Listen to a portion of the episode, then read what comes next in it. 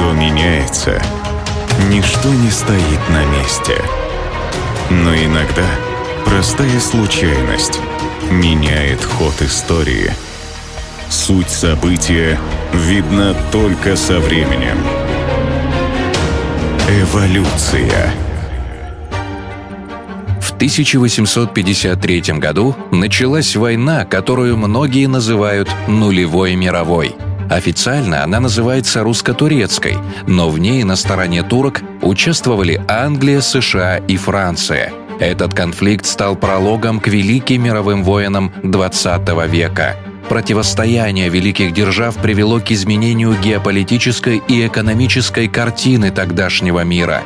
Но сегодня мы расскажем о самом мирном и привычном явлении современности, которое стало неожиданным следствием того конфликта – о ежедневном прогнозе погоды.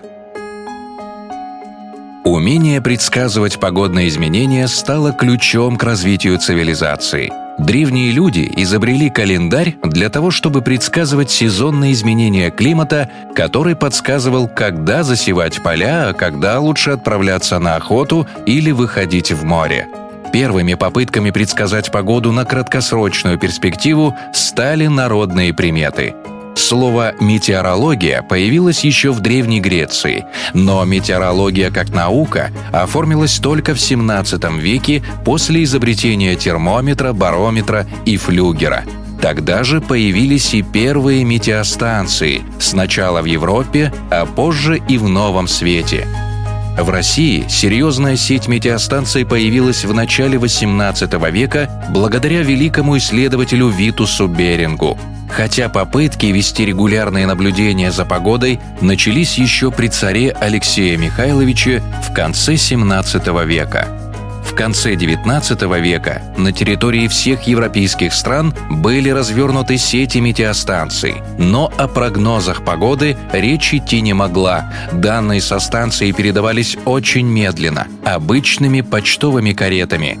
Так продолжалось до упомянутой выше Крымской войны и человека по имени Урбен Жан-Жозеф Леверье – 14 ноября 1854 года во время осады Севастополя флот союзников Османской империи стоял на рейде у Балаклавы.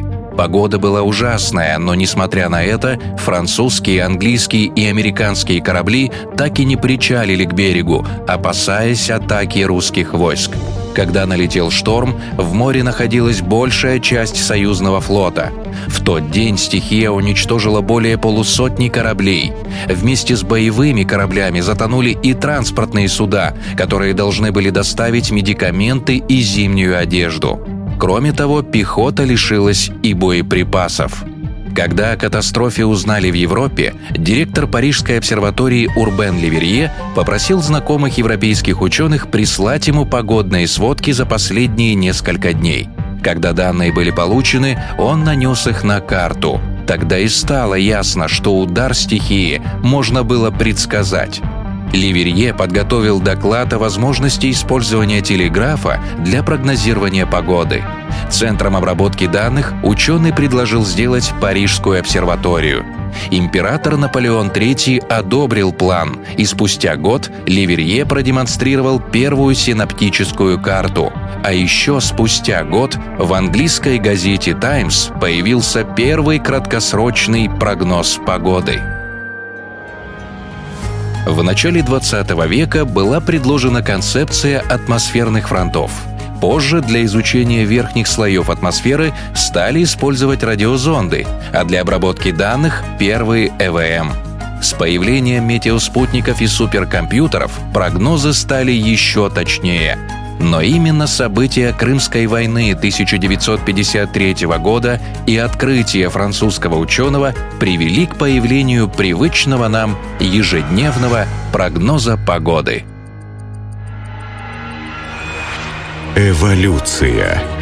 Суть события видна только со временем.